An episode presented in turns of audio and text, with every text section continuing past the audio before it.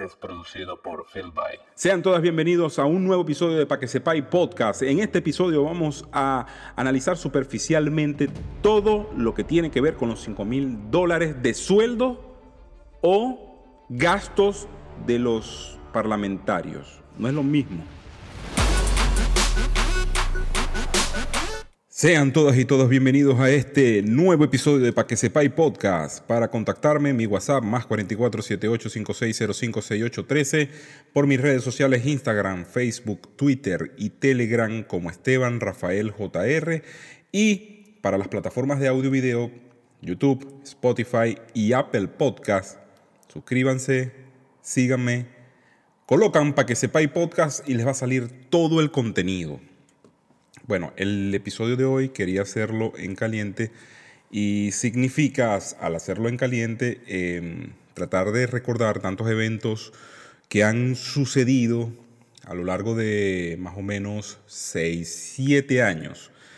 Y es algo difícil, así que eh, voy a tratar de enlazar todas las ideas y llevar el hilo, o sea, tratar de llevarles el hilo porque yo quiero que las personas de alguna forma conecten no con los sentimientos que, que, que, emiten o no con los sentimientos que, que, puedan conectar con algún político en específico en Venezuela. Yo quiero que conecten el raciocinio con, este, con aquello que nos mueve tanto, que es la situación y la crisis humanitaria que hay en Venezuela. Yo una vez, eh, creo que lo tuiteé o lo comenté en uno de los posts de, mi Instagram, arroba Esteban Rafael yo decía que en Venezuela paga más, en Venezuela vale más ser un político que estudiar cualquier otra, ni siquiera politología, ¿ok? Vale más ser político, porque ser político y estudiar politología, yo creo que son dos cosas muy distintas que a lo mejor llegan al, llegan al mismo camino, pero no necesariamente. Paga más ser político que doctor, que médico, eh, que maestro, que ingeniero, Cualquier otra carrera que supuestamente era bien pagada en Venezuela, ya pasó a ser de un segundo plano desde hace más de 15 años a la fecha. En estos momentos en Venezuela, y más ahora con la crisis humanitaria, en estos momentos en Venezuela, vale más ser político, vale más engañar a la gente en base a promesas vacías. Y eso me refiero con respecto a la información que salió. Eh, ya esa información tenía rodando cierto tiempo y el génesis de esa información es cuando la Asamblea Nacional aprobó el reglamento de ley especial del Fondo para la Liberación de Venezuela y Atención del Caso de Riesgo Vital. ¿ok?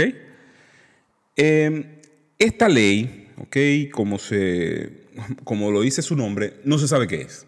Entre tantos debates eh, superfluos, tantos debates inútiles que se han dado en la Asamblea Nacional en estos dos años, porque vamos a hablar de dos años para acá, no vamos a, o bueno, si quizás vamos a hablar de los cinco años que ellos hablan aquí. No ha habido, no han producido una ley, una ley que beneficie al venezolano y si estoy equivocado, bueno, escriban en los comentarios, comenten donde vayan a escuchar este video. Una ley que beneficie a los venezolanos para vivir mejor, salir del sistema, sacar a la tiranía, entre tantas promesas que se hicieron en el 2015. Una de las promesas que yo claramente me, recuerdo es la instalación de un nuevo CNE. Y en estos momentos, Tibisay Lucena sigue allí. Esa vieja no la han movido de allí. Esa irá a morir allí, como murió Chávez, como han muerto tantos dirigentes políticos en sus puestos, tranquilitos, heredándoles fortunas inimaginables a sus descendientes. Entonces, el Génesis empieza allí. Ellos eh, promulgan la ley entre tantas discusiones banales y estúpidas, porque las discusiones que al país le interesan no las discuten ni detrás de bastidores ni en la Asamblea Nacional. Les han hecho lo que les da la gana, la han partido en tres. Asamblea Nacional Constituyente, fracción Parra y fracción Guaidó. En estos momentos Venezuela tiene tres asambleas nacionales. Y se siguen dando movimientos donde el venezolano, o por lo menos el ciudadano de a pie, siente la sensación de que no se está trabajando en pro de lo que fundamentalmente se eligió esta asamblea, que es lo del CNE fue un punto. Lo otro es eh, la destitución de Nicolás Maduro como presidente de facto de Venezuela. Con todo, y que con todo y que tienen o tenían más de las tres cuartas partes más de 116 diputados de los 167. Esta gente pudo hacer lo que les dio la gana. Hubo un momento en nuestra historia y en la historia de esa Asamblea Nacional en donde el chavismo agarró todo el poder. Y ustedes saben que, ustedes saben que hicieron el chavismo. Se fueron de vacaciones y le dieron una ley habilitante a Chávez. Y Chávez gobernó a través de leyes. Para eso sirvió la Asamblea Nacional en ese momento, que me pareció una jugada política extraordinaria del difunto nefasto de Hugo Chávez. Gobernó como le dio la gana y sin embargo no pudo lograr su sueño. Se murió sin haberlo visto, sin haber visto la siembra de su, de su desastre. En esta ley eh, hay un punto en específico, ¿verdad? Eh, que de verdad hay que ponerle mucha atención, ¿no? Y es lo de que dice así. Dice, el 17% para la defensa y el fortalecimiento del poder legislativo nacional y la protección social de sus integrantes. Vamos a leerlo completo. Igualmente fueron destinados 11% de esos recursos para el fortalecimiento de las relaciones internacionales y el servicio exterior con el objeto de consolidar y ampliar el, el reconocimiento y apoyo al proceso de restablecimiento de la democracia del país. Y viene lo del 17%. Entonces, eh, estos fondos nunca se nos aclararon cómo iban a ser, eh, cómo iban a estar disponibles, cómo iban a ser dispuestos. Estos fondos supuestamente vienen de un, bloqueo de unos recursos que se le hizo a través de Siggo, a través de Monórmero, a través de otras empresas que estaban en el exterior y que los, los americanos lograron bloquear. Y que estas empresas, por supuesto, estaban eh, produciendo y estaban produciendo sus ganancias y tenían sus recursos entonces, hay un, supuestamente estos recursos iban a ser liberados, según opiniones de muchos expertos, porque aquí hay que escuchar la opinión de muchos expertos. Lamentablemente, ninguno de esos expertos tuvo razón. Después que Nicolás Maduro se fuera, porque si es un fondo para la liberación de Venezuela, yo no sé qué tiene que ver eso con el pago de otras cosas. Se suponía que era para liberar a través del cese de la usurpación venía el gobierno de transición, ellos colocaban el gobierno de transición y esos recursos iban a servir para empezar a reconstruir el país, porque eran unos recursos cuantiosos. Entonces, ayer sale la noticia que a través del New York Times, Associated Press y Reuters salió la misma información. Esos son diarios internacionales de supuesta que, son, que tienen su supuesta reputación, son supuestamente serios, incluso el New York Times, que ya nosotros lo hemos hablado anteriormente, se han pagado, la tiranía de Chávez ha pagado millones para lavar su cara. Bueno, el mismo New York Times escribe que hay fuentes que dicen que aliados de Guaidó toman una tajada de la primera, del primer presupuesto para Venezuela. Y ahí se lo coloco en eh, en las pantallas para los que nos están viendo a través de YouTube. Y dice, en, vamos a hacer una traducción en caliente rapidito. Los abogados de la oposición de Venezuela, silenciosamente, de lawmaker, los diputados de la oposición en Venezuela, silenciosamente acordaron, acordaron pagarse, pay themselves, 5 mil dólares al mes cuando estuviese listo los 100 dólares de bonos para los doctores. y aquellas enfermeras que están luchando con el coronavirus. Entonces, tú ves este, este escenario y tú dices, enlazamos con lo que empezamos. Vale más ser político que ser doctor, que ser enfermera, que ser un empleado esencial para la nación. Y ahí es donde yo voy a caer. Para mí no hay empleados esenciales. Los únicos que no son esenciales son ellos. Los únicos en el país que no son esenciales son ellos. Los diputados y los políticos que se han encargado de engañarnos todos estos años. Y yo no es que no estoy de acuerdo que a los políticos se pongan, porque desde el año 2016 tienen como cinco años que no cobran ni un medio. Yo voy a abogar por aquellos que están dentro de la asamblea que si tienen un oficio, que tienen un oficio que solamente fueron dispuestos para ese oficio, las secretarias, el personal de aseo, la vigilancia, todo aquello que compone y que hace funcionar la Asamblea Nacional. Todos aquellos empleados que son públicos y que te puedo apostar, porque aquí nada más habla de 5 mil a los, que se van a pagar ellos mismos. Y vuelvo y repito, el diputado o el político peor pagado en Venezuela, peor pagado, como, que el que le, como el que le tiran el bagazo, está cobrando 5 mil mensual. Ese es el peor pagado. Por eso es que yo no, no discuto la situación de que si se lo merecen o que si tienen que pagárselos. Perdón. Porque ya es otra situación de análisis si se lo merecen o no se lo merecen. Porque vamos a llegar allí. Entonces, yo no estoy eh, peleando si se lo merecen o no se lo merecen. Yo estoy peleando en esta parte del podcast es la diferencia abismal.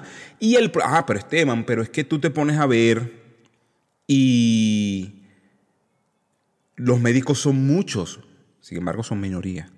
Porque si nos vamos al espectro mayor, el venezolano común solamente cobra 2 dólares. Esta gente está cobrando 2.500 veces mensual. Muchísimo más que cualquier venezolano de a pie. Ok. Sin embargo, son una minoría que puede ser mejor tratada en países en donde están con esta crisis muchos políticos que no son de mi entera... Em, no soy afín a ninguna de sus políticas, sin embargo, ellos han dicho expresamente público que van a ceder su salario.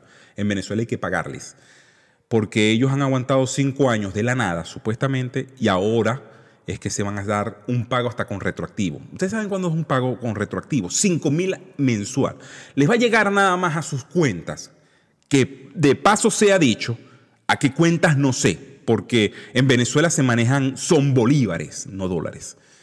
Todavía existe una ley de ilícitos cambiarios que esta asamblea ha sido tan inútil que no ha podido ni siquiera revocar esa ley y dolarizar, dolarizar todo el país. Ya con estos 5 mil de retroactivo van a recibir 60 mil dólares que ni un abogado en Estados Unidos cobra, o la mayoría de los abogados cobra solamente por sus servicios. Los políticos que no hacen nada, porque ahora vamos a, a, hablar si se lo merecen o no se lo merecen. No han sido efectivos en los objetivos que ellos fueron eh, por los objetivos que ellos fueron puestos en esa asamblea. Y me disculpan. Pero pagarle a alguien porque no haga nada es lo mismo que, señores, déjenlos así, vamos a liberar Venezuela y si ellos quieren, eh, perfecto, después que se vaya la tiranía, hasta yo puedo decir, bueno, está bien, se hizo el trabajo, se cumplieron los objetivos, ¿qué me importa a mí que se paguen 60 mil dólares a una gente que cumplió con sus objetivos, que estuvo pelando, pero desde hace más de cinco años, que no lo creo, porque todos ellos tenían, desde el más pobre al más rico, tienen alguna fuente extra, porque son abogados, porque son ingenieros, porque son distintas, pueden ocupar, tienen bufetes, tienen negocios. Carlos Vecchio salió a decir, salió a decir de que ellos tenían negocios, o él tenía negocios en Cúcuta por unas comercializadoras. Eh, ahí está la entrevista. Búsquenla en internet para no hacer más, la- más largo este podcast y poder eh, concluir con la situación de los 5 mil dólares. ¿Se los merecen? Bueno, en un país normal sí, sin embargo es una cifra muy alta, pero este, porque, los, porque los diputados pueden tener otras actividades que se pueden lucrar muchísimo más. Eh, una cifra muy alta, con retroactivo muchísimo más alta. Y fíjense este cálculo que hace este usuario. Este usuario hace un cálculo muy sencillo donde dice 5.000 por 167. Ah, porque caen también los hijos de Hitler. La, mm, bancada del PSV que se ha cansado de bloquear cualquier tipo de intento supuesto para liberar la nación, también van a recibir los 5.000. Entonces, esta usuaria dice que, fíjense este cálculo. 5.000 por 167 diputados son 835.000 mensuales. Estamos hablando de 35.000, 835 mil dólares. Por 12, que es el retroactivo, son 10 millones 20 mil. El 17% de 80, de 80 millones, que supuestamente es lo que les están bajando, 80 millones. ¿Qué se hace con 80 millones para salvar a tanta gente de una pandemia? Bueno, que mencionan para la defensa del Parlamento son 13 millones 600. Y ellos, a través de un lenguaje que tratan de confundir, porque ya les tengo por aquí lo que, lo que dijeron, dicen que no es un sueldo, son gastos de Parlamento y funcionamiento de los diputados. No es lo mismo. Cuando a ti te dicen que es el sueldo o no es el sueldo, luego sale el comunicado, que me parece un comunicado ambiguo, si te lo pones a leer, en la parte de donde dice, vamos a leer partes importantes del comunicado. En la parte del comunicado, donde dice, lo único que está aprobado al día de hoy es el presupuesto anual del programa de apoyo del Parlamento contemplado en el Reglamento de Fondo de Liberación de Venezuela, difundido el pasado 15 de abril de 2020. El desarrollo de este presupuesto no está determinado. Y después dice, este presupuesto contempla cubrir tanto los ingresos personales y los diputados, de, de los diputados como funcionamiento y del Parlamento. No son los sueldos y salarios, son los sueldos y salarios. Entonces, en el título dice, gobierno legítimo desmiente información falsa de supuesto sueldo de 5 mil dólares mensuales a los diputados de la Asamblea Nacional. Y en el punto 3 dicen, el presupuesto contempla cu cubrir tanto los ingresos personales de los diputados como su funcionamiento. Los ingresos personales no es el sueldo y salario. Señores, el problema de lanzar un comunicado y tratar de desmentir un supuesto sueldo y después decir en el punto número 3 que el presupuesto contempla cubrir los gastos, señores, se están contradiciendo muy fuerte. Debemos recordar que tanto nuestros diputados como el Parlamento tienen cinco años sin recibir impuestos. O sea, está la excusa de que en este momento de pandemia tenemos que calarnos que hay diputados que no han trabajado en toda su vida en cinco años y, y tienen que recibir una paga, sea lo que sea y lo que digan y digan lo que quieran, que si hay diputados pobres, que si hay diputados ricos, nadie los mandó a elegirse. Si se mandaron a elegir para no cumplir objetivos y para en este momento de pandemia estar rasgo, porque ningún diputado salió a la defensiva, lamentablemente estamos ante una asamblea que no nos provocó ni un resultado. Digan lo que digan los tuiteros, digan lo que digan los la gente en el Internet no han producido un resultado. Al contrario, han producido son dolores de cabeza a la ciudadanía y más dolor y más llanto. Entonces debemos recordar, hay diputados, y no los voy a nombrar, que tienen sus empresas, hay otros que son pobres. Sin embargo, bueno, tienen sus empresas, de esta crisis han sacado la mejor tajada y fíjense, siguen allí, siguen más gorditos, tienen trajes.